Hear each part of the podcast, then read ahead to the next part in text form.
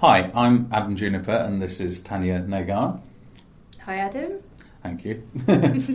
Slight pause before you remember that this is an audio format. um, and we're two people who like photography and are lucky enough that it forms a little part of our jobs to some extent. Um, in Tanya's case, um, she has been the author of a fantastic book called The New Street Photographer's Manifesto. Um, and I strongly hope she'll be uh, the author of books on photography in the future. Um, and I'm somebody who can help make that sort of thing happen um, because my day job is working as a publisher at ILEX, one of the biggest publishers of photography guides in the world. Um, and I have the opportunity to work with a lot of great and interesting people like uh, Michael Freeman, Gordon Laing, um, and occasionally, when I've been a little bit lazy, me. Um, uh, I have uh, commissioned myself to write uh, a book on drones, um, which uh, very many very kind members of the public have, uh, have bought. Yeah, it's a bit of an um, understatement, isn't it? You've done pretty well there. Um, well, we've both sold several tens of thousands of books, which is nice. But today, uh, we're, we're going to stick to um, Tanya's area uh, and street photography um, because she's just been to Japan with her camera. Um, and why don't you tell us what camera you took, actually? Yes, it was interesting. So this trip, I um, I took three cameras with me. I took my digital Canon, uh, Canon 5D. I took a Leica film camera, which is a Leica M6, and I took a Nikon FM with me. And all three of them had the 50mm lens on, which is quite convenient, I guess, because the book that we're working on is, all about the 50 mil. So I decided to just go along to Japan and um, you know take these three cameras with me and, and you know stick to one kind of lens and just see what I can come back with, really. So deciding to, um, or possibly being forced by me, depending on how you look at it, um, shoot everything on 50 millimeters was that hard for you, or is that? Actually, it's it is my favourite lens. So, from a creative perspective, it's actually what I prefer because when I travel, I find that if you carry multiple lenses with you, then you actually end up not really knowing what to shoot. Whereas if you're forced to just shoot with one lens and one camera at all times, it actually enables you to be more creative with your photography. So for me, I'd say it is a challenge because it's not the easiest lens to work with, but just knowing that I've got one camera and one lens at any one time, it, it actually makes it easier. It limits the amount that you faff around thinking, oh, actually that frame would look really cool with a you know a different lens, and you start changing it, and then you miss out on the moment. So, so actually, I, I prefer to always have have the one lens. I think that's a really mature and responsible attitude. Or lazy. I have no, no, no, but, um, that I have completely failed to um, uh, adopt in um, those times I've been shooting for. Mm. I suppose when you shoot for other people, you know, even if it's friends and weddings or that kind of thing, it's a sort of that's when you feel a little bit professional. You feel like you should be thinking about things yeah. properly. Um, but on every occasion that I've done that, um, or when I'm taking pictures just for my own pleasure, I'm always aware of the other lens that I could be using. Yeah, exactly. Um, yeah. Mostly the price of it.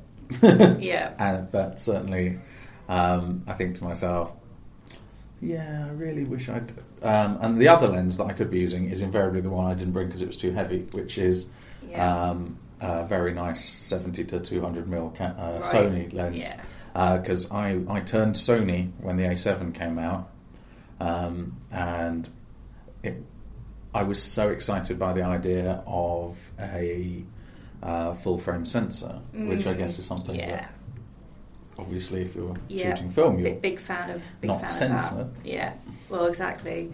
I actually made just deviating away. I actually made a complete error. I went into a camera shop. And there was something wrong with my camera, and it was um, just really dusty, and it was a film camera. And I went in and said, oh, "I think there's, you know, I, I think there's something wrong with my sensor."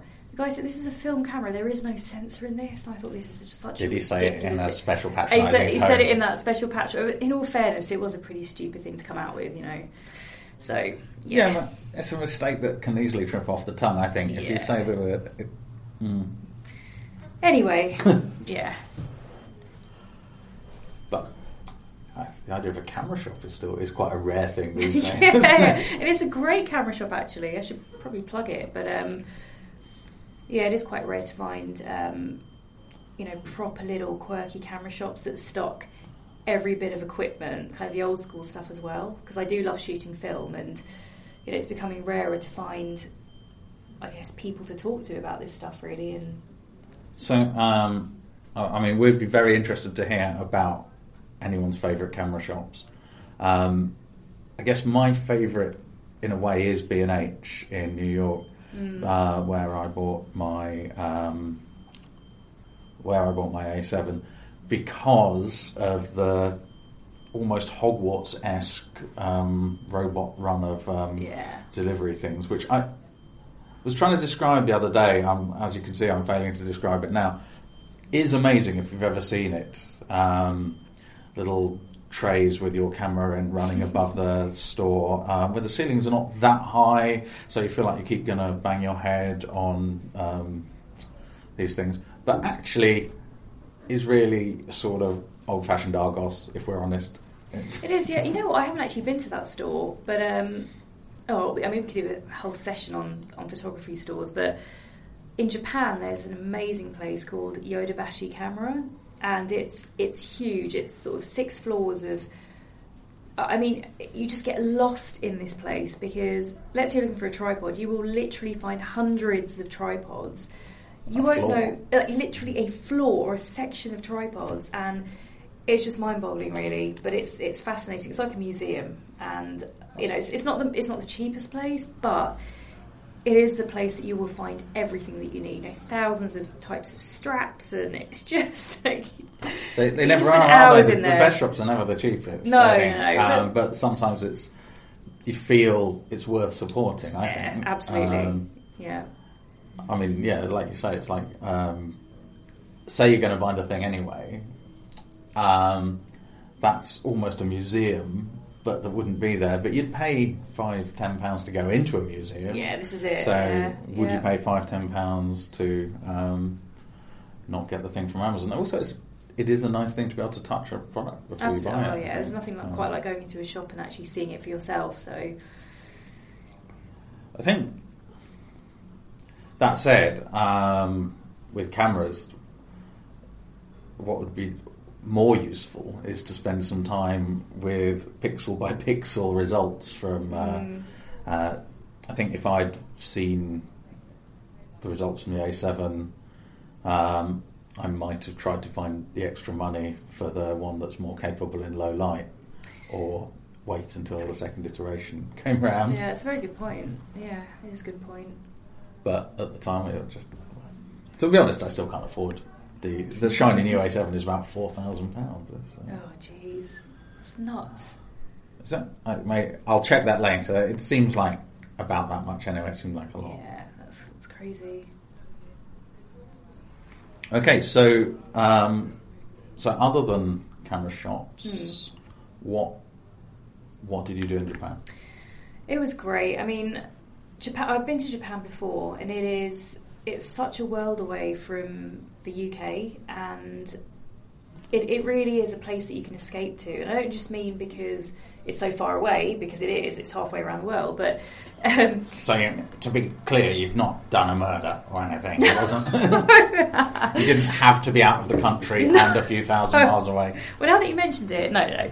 Um, no, so I'm currently in a situation where I'm in between uh, two different jobs, and I just needed to clear my, I guess, my head a little bit. And I thought, where shall I go as a solo traveller? Um, you know, so solo, kind of friendly, and a place that I know is, you know, fascinates me in terms of the culture, and a place that I can, you know, shoot freely and, and you know, hopefully get some good um, good captures. And Japan just came straight to the top of my mind because it is the kind of place that is perfect for escapism, but also it's so diverse in in the country that you know, you can travel for two or three hours in any direction from Tokyo and be in a completely different, you know, part of the country that is very different to the sort of city.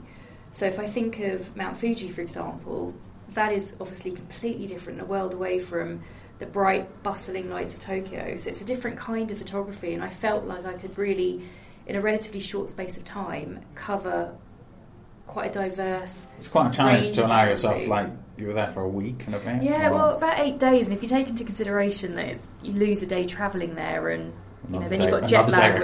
Yeah. well, this is it. It took about three days to get over the jet lag, but um, it- Yeah, because you're travelling. Uh, you- it's a twelve-hour flight. basically all the way. It's the same, isn't it? Yeah, almost? it's, it's a 12 hour Um, flight and then you're losing. It's a nine hour time difference. So by the time you get there, you pretty much lost a day. Yeah. Because I find when you go west, it's fine, Mm, and when you come east, Yeah. it screws you up. funny enough, it's exactly what I think Um, as well. Yeah. and which I always thought was very unfair on Americans visiting us because they lose their first day in London, Yeah. whereas when we go there, we get we seem to be plenty completely fun. fine. Yeah, exactly. yeah.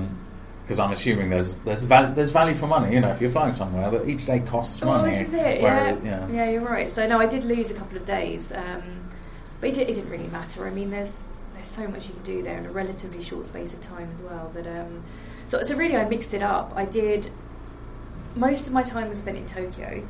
Um, I love the city, and you know it's so packed full of people, and you can be quite anonymous in the way you shoot there. So whether you're on the tube or, or the metro or um, just out on the streets, you feel like there's the freedom to shoot without without that kind of um, obstacle in any way. If that makes any no, sense. No, I see what you mean. Um, I think you were saying just before we started that people were less circumspect about the camera than you might get in Yeah, other. it's it's really interesting. And I don't know if it's because I'm clearly a foreigner and you know the language isn't there, but what what I really find in Japan is that people are much more friendly and open to to having their photo taken. Do you think it's because they think you're a tourist? Or do you think They- they could be maybe that, it's because there is quite a culture of photography? I I think I think it's a mixture of things. I think as a, as a society, even that's quite difficult to say actually. As a society, um, they seem to be a little bit more conservative and polite as people. So I think generally they're less likely to sort of lash out and be rude about things. Um, then Not, there's not hard to find people politer than the English. well, yeah, um, and, then, and then you've got the, the language barrier, so they're less likely to, I guess, make conversation because they know that the chances are I'm not going to be able to speak Japanese and, and have a conversation.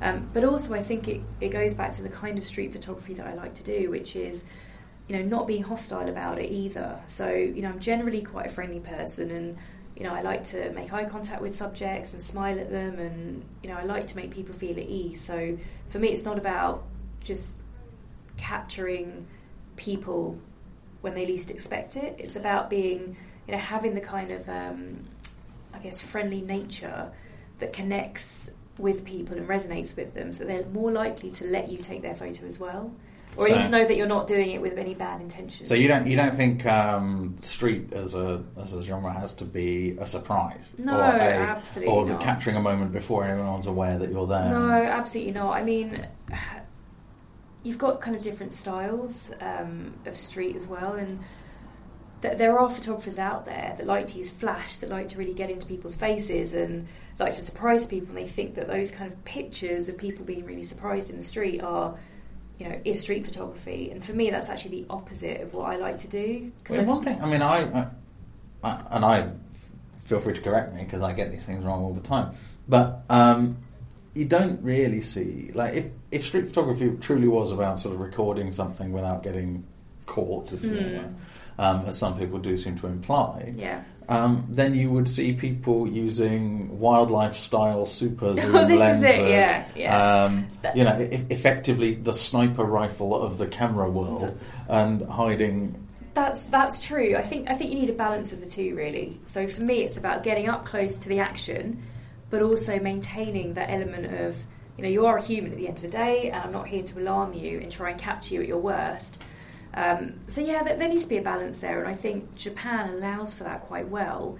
And again, it might be me being naive, and maybe it's the language thing and the barrier there, but or maybe it's the fact that it's just you know Tokyo is a, a city full of God knows how many people, but there are so many people that you can sort of blend in and not stand out. Um, Yeah, the, quite the easily. crowd does that, doesn't it? yeah, and they keep to themselves a lot as well. Um, it, you know, it, it definitely is a culture of not disturbing other you- people and, and Oh, so you think that that's sort of more true in Japan than it is? oh, in, yeah, definitely, definitely. Um, all right, shall we um, try and talk about um, Yeah. a few photos? Um, which is uh, going to be an interesting experiment for those of you. Well, this is an audio format largely, although um, you can uh, watch it on YouTube as well, um, and there you'll be able to see the photographs we talk about, or you can look at our website, which is the photographer podcast, the photographers podcast. Sorry, I It would help really ought to know this. The Oh, photographer podcast. Love these things. Yeah, I'm going to leave that in as well. No, hang on.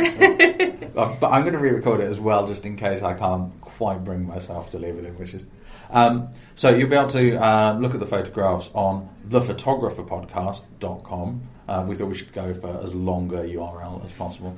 Um, or um, there will be a video version of this um, if you want to see um, that roughly 50% of us are, you know, camera friendly.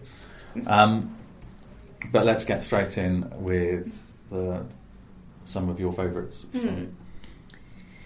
Yeah, I mean this one, as I've called it Fuji on Fuji because it was shot with, um, well, it's Mount Fuji and it was shot with the Fuji film. It, it isn't the most technical. Well, I mean, I was a bit mixed about this picture, and I think if I look at it, it doesn't quite look like a photograph. It's almost like a painting, and I got the exposure off, so you can see sort of pink hues in there. The colours a little bit washed out, and I haven't quite figured out why it turned out that way, but I like it.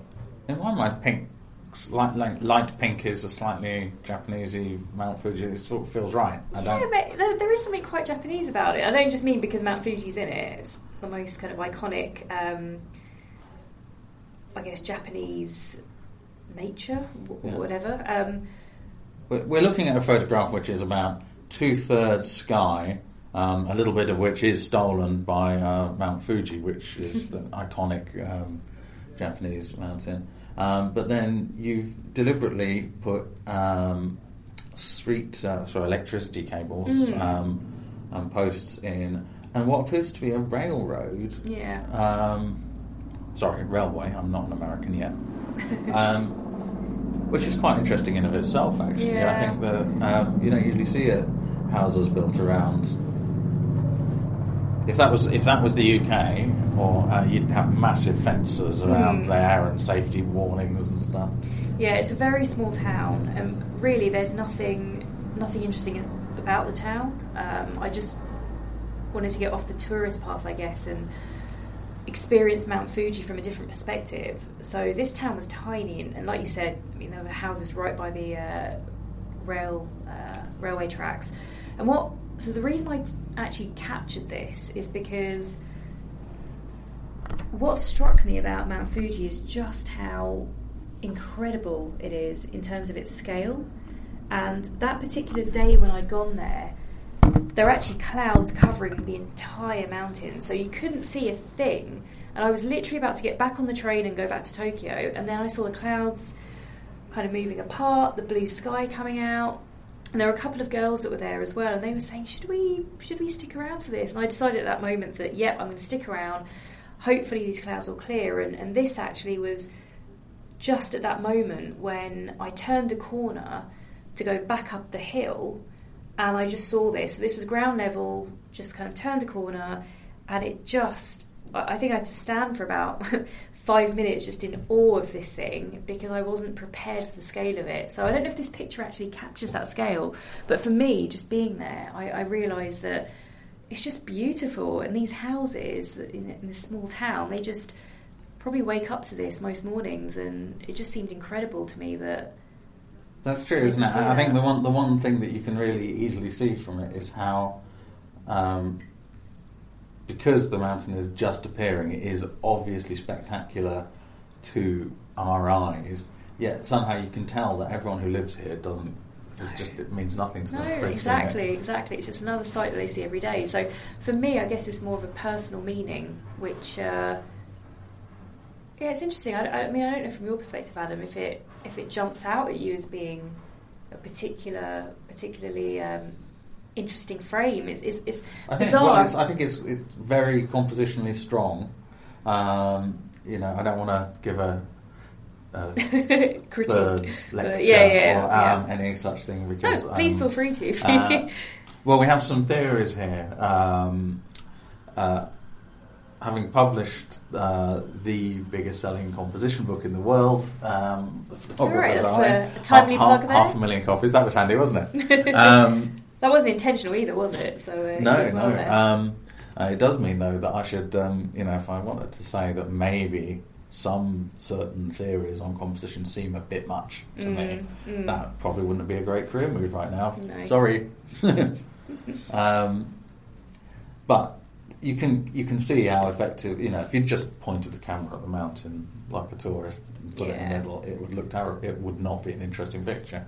Whereas we've looked at it and I think seen quite a lot, possibly as much as I'm now prepared to in audio. so shall we? Um, shall I scroll on using? This is a regrettable way to do it. Um, audio audio enthusiasts, we are using one computer for the sound recording and viewing the images, um, and two screens. Yeah, It's resourceful. which is which is resourceful, uh, if uh, as described by a nice person, or ill thought through. Uh, I might. Let's go with resourceful. Resourceful's good.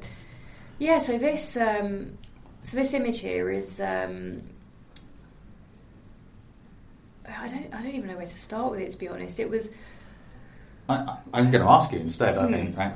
So I, what I'm looking at is a man um, with gloves on, um, stood next to a shelf of books. He looks to me like a librarian who is immensely proud of his library. Hmm. Um, although obviously, if I see a librarian with gloves on, um, I also think maybe it's Suspicious. a Ghostbusters scenarios going on, and but Yeah. um, and he's he's really happy to be photographed, isn't he? Mm, he's happy to be photographed. It's actually it's quite a sad scenario here. So this was a Oh. small town in Fukushima, which is um, Oh yeah, I should, I should have read the caption. Yeah. oh yeah. Well, there isn't there isn't really a caption, just a title. But there's um, so as you as you might be aware, seven years ago, in fact seven years ago, almost to the day, there was a huge earthquake in Japan, followed by a tsunami, followed by a nuclear explosion, and as a result of all three of those, thousands of people were displaced, thousands of people died. Um, it was very, very sad.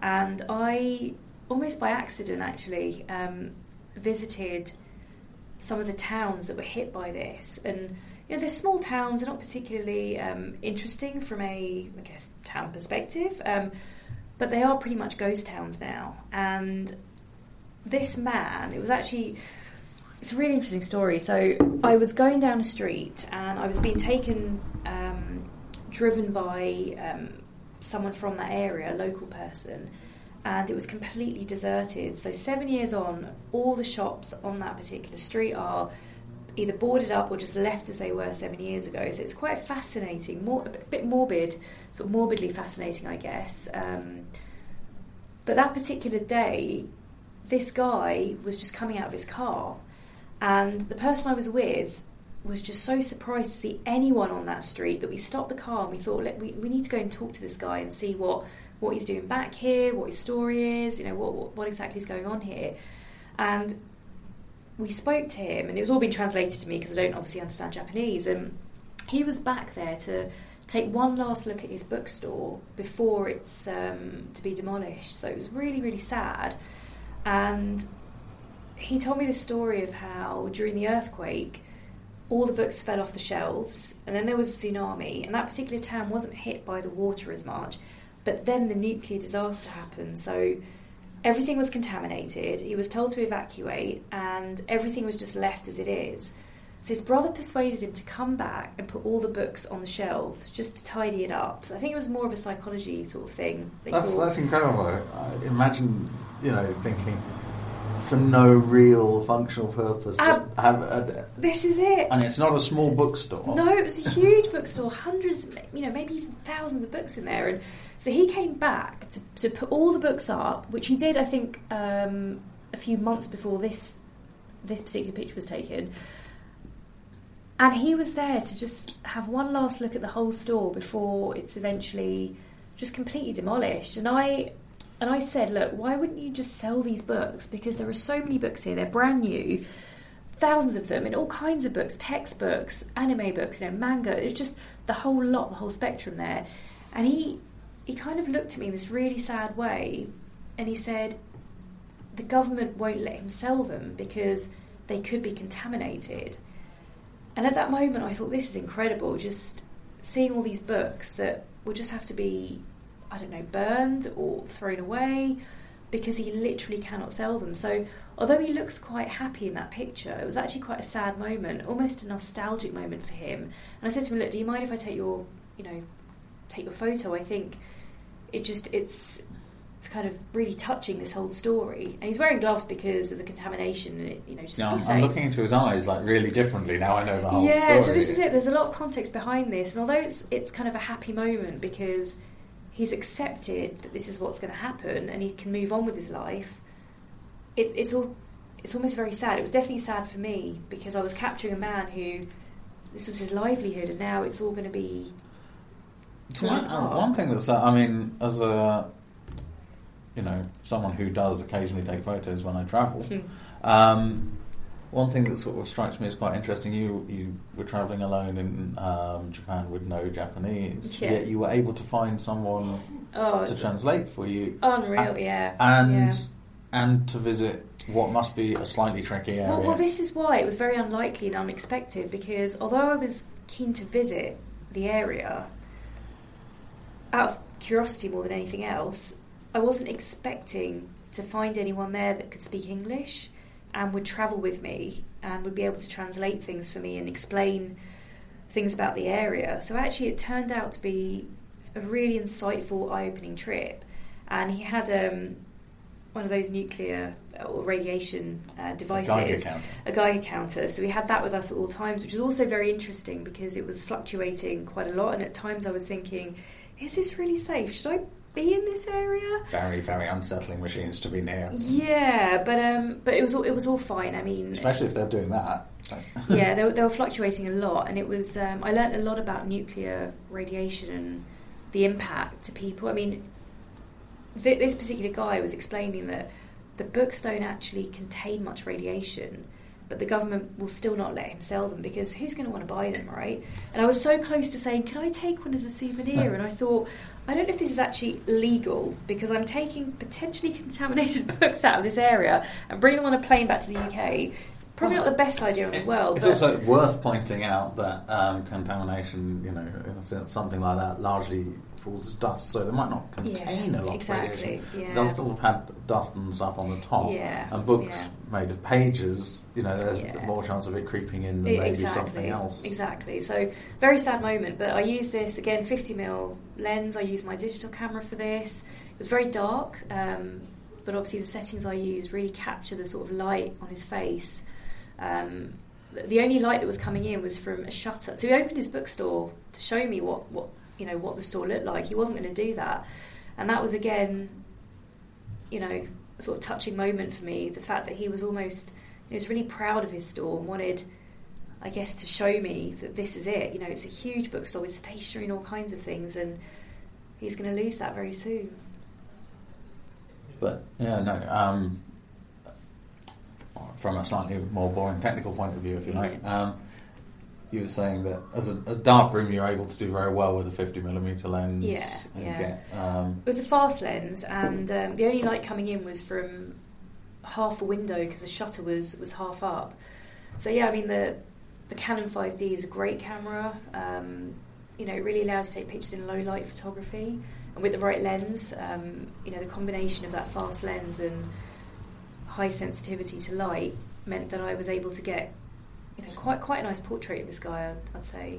Some years ago, when um, when the 5D was recently out, uh, and a friend of a friend who was a professional photographer had got one, and there was no way I could afford anything like this. I was Yeah. so excited to, to be in it. Uh, and uh, on Pride in Brighton, Mm. um, I just went out and took loads of pictures of people. She, she let me borrow the camera. Yeah. Um, uh, and I just ran around the park. Um, went, went back when you still could, before it was all fenced off and expensive Right. um, and took pictures of people, and that is a it was a great experience because that was another time where uh, relatively shallow Mm. um, depth of field, you know, it really brought the characters out. So Yeah. I, um, I mean, you don't need a 5D to capture this either. But- um, to be honest, you know, the lens I think is more important than the actual camera. yeah, no. But I took some photos. Actually well, her my lens phone. wasn't cheap either. No, oh right. Um, but I took some pictures on just on my camera of the actual shop, and I mean they're all blurry and you know not worth showing really. But it was more for myself to to remember the place by because I, don't think this will be standing in a few months' time. So that's um, they're actually clearing the sites. And, Yeah, so it's up to you. So he owns about four shops in this street, and it's up to you as a as the owner of the shop as to whether you want to demolish it or just keep it standing for now.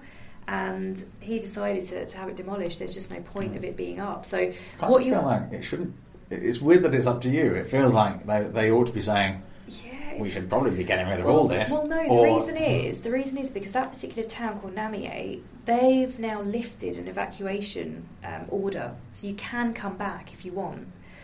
Which is why they're not demolishing everything because if someone wants to come back and try and open their shop up again and, and try and make some money, then they're free to do that.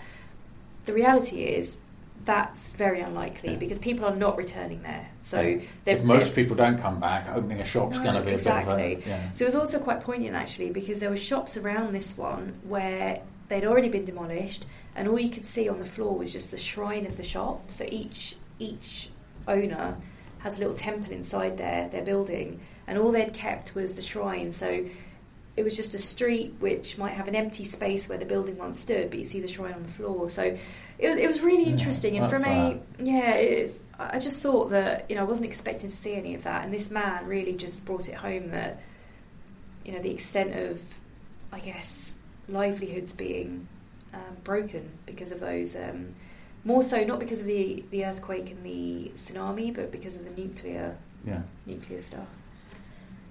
So I'm going to move on now. Just Mm. um, it seems like we're going to talk a little bit about photography and then mostly about um, weird- Stories. Yeah, exactly. um, which, of course, is one of the great things about photography is that you Mm. get to learn more. Yeah, for me, it's not just about shooting. We can probably skip past this one as well. Actually, These are more from Fukushima. Yeah, we'll skip past that as well. So um, yeah, we've just seen uh, an old lady sat down, uh, mask, uh, a man who's just taken his mask down for a second, Yeah, they're presumably to communicate. Yeah, and this guy as well. We'll we'll go past this one. I mean, these are all part of the um, Fukushima Yeah. stories. Okay. um, and now, and now going back now to your other favourite area, Japanese public transport. yeah, Um, and public transport does tell you a lot about a place, I think. it does. Um, yeah, uh, I do hope we have some American listening um, because we can talk about how appalling the New York subway is. oh yeah. Um, and the Japanese, my God, they are so. It's a country of convenience. You know, the train leaves on time. Buying tickets is so easy. Um, if you buy the wrong ticket, you can easily get a replacement. You know, it's not like here where you know, if you get the wrong ticket, suddenly the process to get a refund is just you know you almost think is there any point bothering? I- yeah. Um, yeah. Well, they deliberately. I'm sure they deliberately make sure there is no point. Well, yeah, Um, yeah, the the thing that we've had to go. I don't know about you, but I had to book my ticket for the photography show at the weekend. Mm. I had to book it some months in advance to get it at a reasonable cost. Uh, had to choose a seat um, and had to answer questions about how I felt about the direction of travel. Mm. Um, even though I know that they- that's, you know, everyone says the same thing. I would like to look forward, so I know that only half the people will get that. um, and then it will try and charge you different amounts of money for trains that are leaving five minutes apart yeah. And if and if you book the wrong ticket and want a refund, you can't get one. yeah, no, Yeah, no. you can't Unless you spend, uh, you know, five times the amount Exactly. to have the, you know, ability to change it. No, it's it's really strange. Um, but here you've caught, I'm assuming yourself. Yeah, self portrait. so they have these mirrors on the Tokyo Metro, which I always find interesting because we don't obviously have that in the London Underground, and I, I don't even know why they have them there. But I guess it's for people to look at themselves to make sure they look okay. I, I really don't know, but I just found it fascinating. Just it's such a small thing, but um, yeah, I just I just decided I'll take a self portrait of you know Uh, with, with someone kind of walking behind the mirror as well. Yeah, no, that, I mean that's so you've composed it. So um, we're saying your head um, and camera, and then some legs that are definitely not yours, unless you're slightly misshapen, but but appear at first glance to be yours, and in between. Um, uh, Metro sign, I presume. Uh, Well, I guess what this hand. demonstrates is that there is so much scope to take kind of quirky pictures on public transport there. I could have spent all my time just travelling on the trains, just capturing different scenes, um, different kinds of scenes as well, not just um, people travelling, but you know myself as well. And I'm not I'm not big on self portraits to be honest, but yeah, I couldn't resist doing that one. And yeah, what we're moving to now is um, Well, I think I mean it's probably worth the saying that you don't actually have to travel uh, halfway around the world to the public No.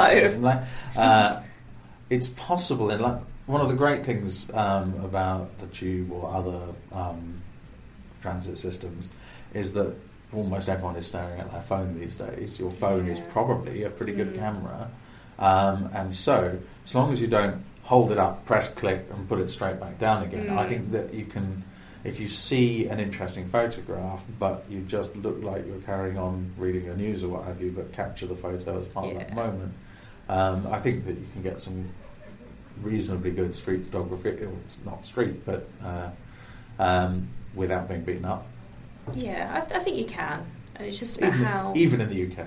even in the UK. No, ab- absolutely, and I shoot all the time on, on public transport wherever I am. I just find it fascinating from a cultural perspective, but from a from an observational perspective, and and the picture we're looking at now. You know, you mentioned the phones. You know, everyone's pretty much on their phones. They're either asleep or on their phones, and um, I just like this because it depicts that typical train scene. You know, you could be anywhere in the world and you'll see, you know, people on their phones and you know, a packed train and it's, it's almost very I mean, I use the central line a lot. It doesn't feel packed. I, I can see all the way down the coach. That that seems Mm. odd to me. yeah, it was spacious trains there as well. And um, I mean, I don't think it was a pure rush hour here, but I just like the guy in the in the middle there, just the way he's standing and again Yeah. looking at his phone and White umbrella. Yeah, white umbrella is very popular there as well.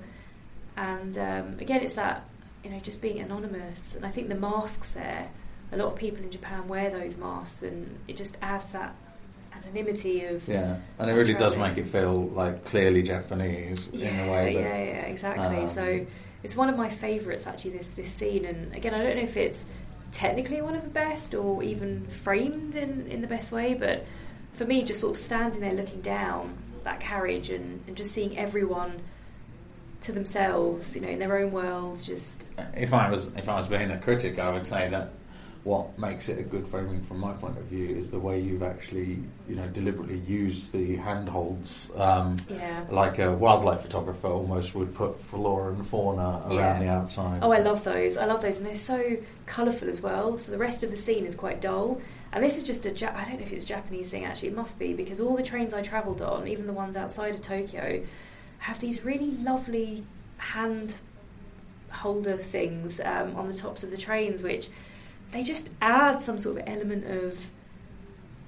I don't know how to describe it, but actually, if you scroll down, there might be another one. Um, no, not that one. Well, they're, they're, well, there too.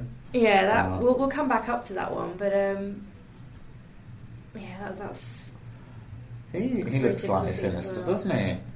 Did you say sinister? Yeah, black, black gloves, quite serious Yeah. expression. And the only one not actually doing anything, just staring long, into long space. dark coat, Yeah. like um, Yeah, he's not doing anything because he's planning a murder. It's quite possible. It's quite possible. I wouldn't want to speculate, but you know, it could could be an option there.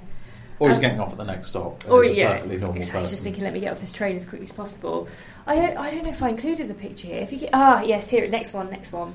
Yeah, so Oh, an empty train. Uh, an empty train. Yeah, so um, how do I describe this? This was um, this was actually the train on the way to Mount Fuji.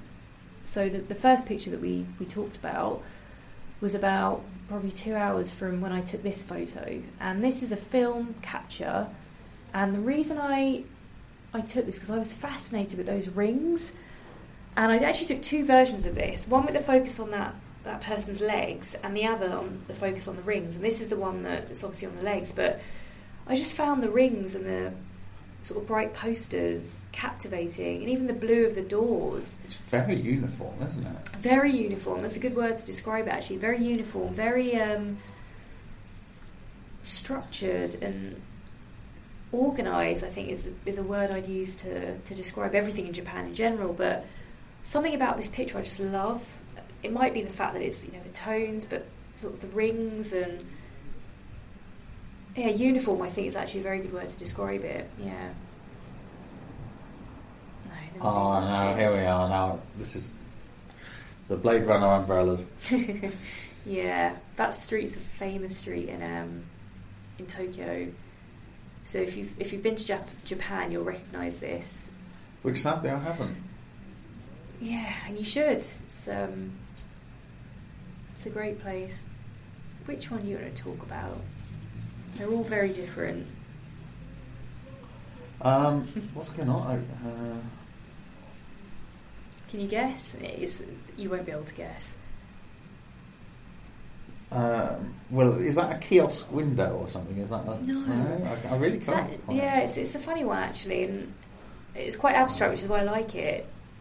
But it does mean that no one can really tell what's going on here. So, this is a games arcade in Tokyo, and I'm looking through a game which this lady, who's wearing a mask, you could be a man, um, was just like a zombie, just sitting there, just staring at. You know, you know what Oh, game so it where am I was? seeing from inside? Like From the um, other side of it, through the uh, glass. Like Wreck It Ralph. Wreck It Ralph? Wreck It Ralph is a, a um, uh, not Pixar but um, Disney um, animated film Ah. where we go inside the world of the video games um, and It could almost be like that. It is- actually, It it's a great- it's a like really that. good movie. Yeah, Um, I'll have to. I'll have to watch that actually because, I mean, Japan, Tokyo is just.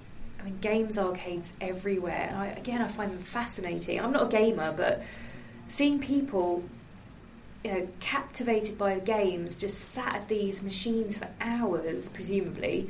Um, this this particular person was just. You know what game it was? You, you're going to laugh, right? The game was. You know, you put the pennies in. Halfpenny. Is that what it's called? And then it sort of you, you want it to drop a toy Oh, or with the something little- on. Oh no, with the claw. No, not, not the claw. It was the so the machine that moves out like this. I appreciate Yeah. that. Oh, listeners I don't know, know, what I'm I, doing I know here. exactly You what. put the pennies um, in, and then Yeah, if know you've, what the if you've name ever is. been to Brighton Pier Yeah. or any equivalent, uh, the one, yeah, um, parallel sliding. that's it. yeah, um, yeah, yeah. Uh, shelves. I don't uh, even know what the objective And you is put the co- you put like fifteen coins in and nothing happens, and, And- then you put a coin in and loads of coins fall over, and you get you still somehow have lost, but you feel like you've won. Well, this is it, and this is exactly what she was doing. Just sat there. I couldn't. I couldn't get the appeal of that, but I just loved observing. It's a little bit creepy, but just just watching her. And I just stood on the other side and just and just took this photo. I kind of like the fact that it's quite ambiguous. You can't really tell what's going on. You can't really tell what's in the frame here. Um, makes it quite abstract, but obviously there's a story behind it, which I don't think anyone. would I think you're fine. I don't think anyone's going to call you creepy. Yeah, no, it's Wow. a little bit creepy, yeah, a bit stalkery. Okay. um, all right. Let's. Shall we uh, just move on to one more, and then we'll. Yeah. Um, yeah, because I, do want to ask you about this one. You- Mm. You've shown me this. Uh, um, it's a very, very happy-looking red box Yeah. outside the house. In, I um, love this.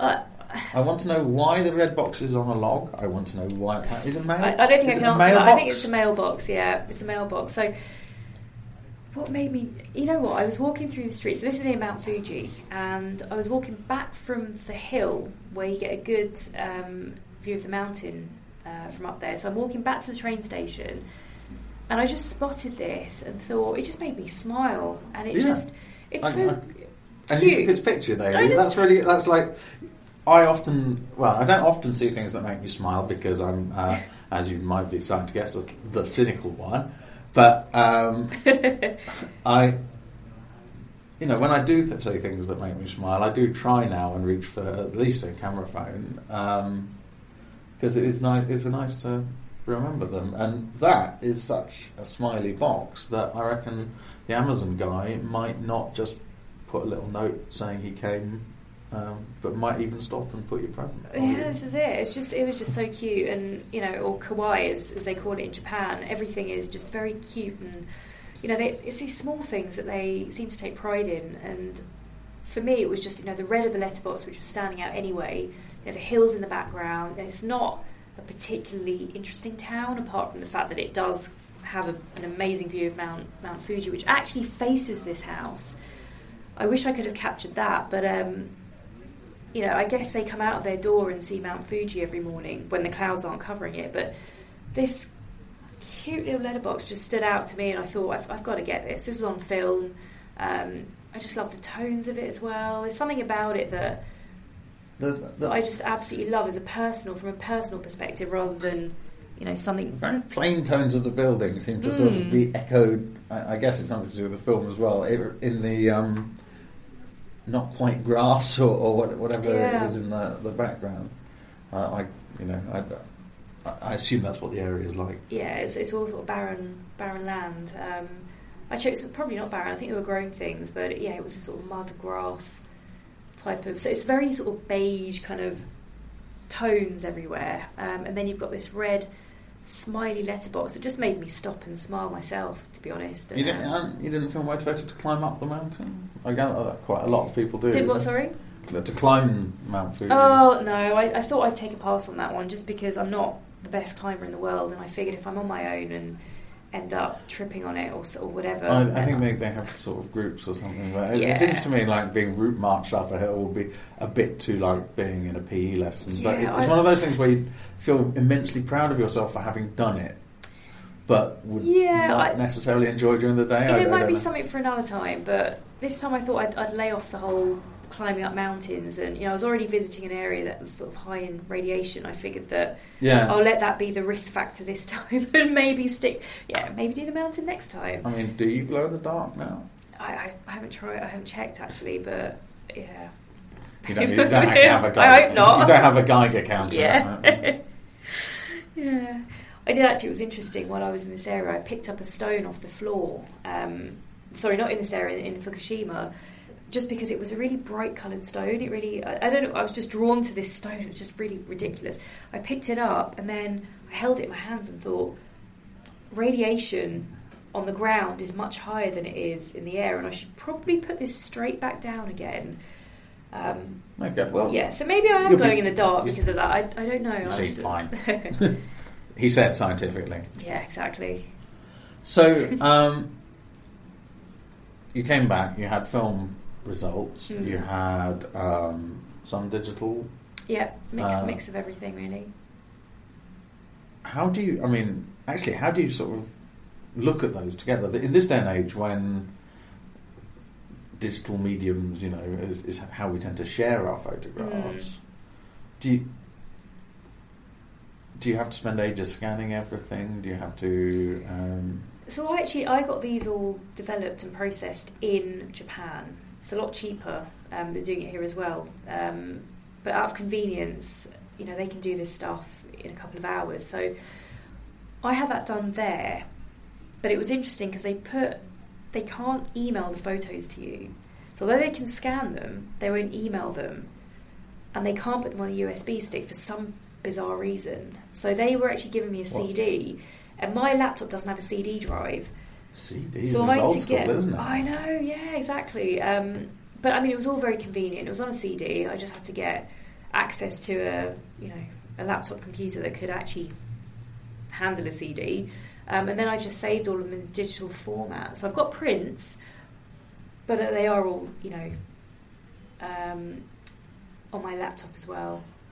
I because I have I have not done anything with film for a very long time, Mm. so I forget that yes, they'll of course they'll develop it Yeah. onto a disc. there is, I mean, for me, there's nothing quite like film. I can't replicate these tones on digital format. I could try. I could spend time adding filters. You know, it's what people are doing all the time. Filters are sort of the big thing to replicate film. Um, but for me, there's something very, I guess, authentic about the tones that you get with film. And if I'd taken, captured this same frame with digital, and I wish I had, but I didn't actually. I was only carrying um, my film camera um, in this area. I think it would have been there would have been two very different results there. So for me, the fil- film is just is just completely different, and there's something that has. I think it just has more depth to the to the images as well. And Yeah, I, I mean it's it's I I have this awkward feeling that I, on one level I want to stick up for technology because I always Yeah. have in my whole life, but I do appreciate that you're right, and it is it's just immediately that the quality is immediately there. It's and it's not dishonest in the Mm. same way that I I sometimes feel, um, particularly the, the filters that are in apps. yeah, Um, but then I also, I think, is it wrong of me to feel that those are dishonest? I feel those are dishonest because I grew up and I learned how to use Photoshop and all the rest of it. And so when other people do stuff and it's easy, I feel like kind of Oh, annoyed. I cheated a little bit. Yeah, I for me, I'm a bit of a purist like that. So yeah, you can replicate stuff in on Photoshop, but for me, I, I prefer trying to get it in the camera the first time, which is why film it just has that quality. Quick, interesting story is, I think a few moments after I captured this, I went into a coffee shop. I think the only coffee shop in town, and um, this guy said the first thing he said was, "Oh, nice camera." And I thought, "Oh, thank you." And I looked at his camera, and he was also carrying a film camera. So we spoke about that for a while, and I actually, um, I said, "Oh, can I take your photo?" And I don't know what compelled me to want to take his picture, but I think it's the fact that he just had this really nice smile, and he had this film camera, and it all felt very old school and very kind of we were sort of bonding over this, you know, our, our love of film, I guess, which was very unlikely as well. You don't often meet people that that are No. travelling that have film cameras, particularly in a remote part of um, the country. So I know that people can't see this, but you know, I just thought it was a nice, a nice capture there of, of him, and I took two, actually that one, and of him actually looking into the camera as well. So anyway, I don't think I would have captured those you tones. found your very own hipster while you were. well, this is it. Yeah, I thought I've got to get a picture of this guy. It's just amazing. Um, but no, to answer your question, um, it's very easy to get film processed and developed. I say very easy. You can get it done, um, and the quality I just find is it's just a lot. I'm actually, I, I can now. I've just remembered the last time I shot any film. Hmm. Um, I shot onto a square format camera Oh, um, yeah. When just before the 2012 Olympic Games, Yeah. um, the torch ran through Lewes, where I was then. Oh yeah, they were going all around, all Um, around the country. Yeah, yeah. And uh, they came up our high street, and so I have some shots of that event onto a medium format. Interesting. what um, made you shoot film? Uh, well, it was medium format camera, so film was. Uh, yeah, yeah. But what made you necessary. take that out? Uh, what I'd had it there for ages. I've been meaning to to do it, um, and I think it occurred to me that the film does go bad eventually. So All right, fair enough. Mind you, I shot a roll of ten-year expired uh, film as well, and it came out perfectly fine. So as long as you keep it in a yeah, no, I think that know- there is that. Also, they, they did sort of tell us the Olympics was all historic. I guess Mm. film felt historic and important. Yeah. Don't But also, you know, you've got to be a lot more patient with it because you can't view the, the image straight away. Um, you've got to wait to finish the roll off. You've got to wait for it to get it, you know, to get it all back.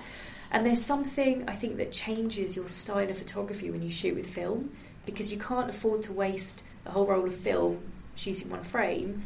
At Well, the same time, you haven't got time. paying for every time you press the button. That's suddenly exactly. thinking again. and you haven't got the Yeah. luxury of shooting, you know, a million, you know, shots of the same scene. So it makes you think a little bit more as well. So yeah, there's a lot to it, a lot to it. But for me, it was um, Although I think I- I shot more in one side of that equation I've always thought was quite interesting is that people will happily spend four thousand pounds on a camera body. Mm. Um, you're going to have to spend a take a lot of pictures to Yeah. balance that out Yeah. when you compare it against the cost of each roll of film.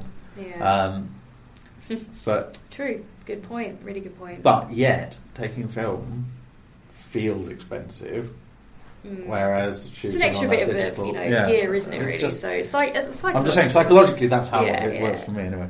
Um, anyway, I think um, we're going to be evicted from the podcasting room um, quite soon. Yeah. So, believe it or not, we were worried that we wouldn't be able to talk for half an hour at the beginning of it. Yeah. when it comes to photography, I think Yeah, once, once you start. hours and hours. Yeah, once you get started. Um, uh, this is our first effort, so. Um, but in the meantime, uh, you can find out uh, more details, um, obviously, on the um, iTunes or wherever you go for your podcasts, on the photographerpodcast.com. Um, and if you want to look at Tanya's work, you can go to. Excuse me. you can just Google my name and find all kinds of social media that I'm on. Um, I have a website. It's www.tanya-n.com. Because she's basically too cool. yeah. Oh, I'm just no, I'm just too old for all that Instagram stuff. I am on Instagram as well, though. If you just look me up, you'll find me.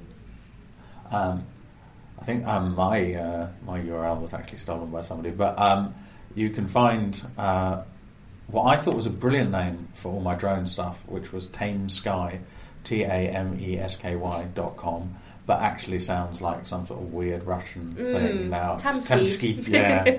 um, so uh, and yeah, if you Google Adam Juniper, it's a pleasingly un, uh, unusual name actually. Juniper is a Mm. surname.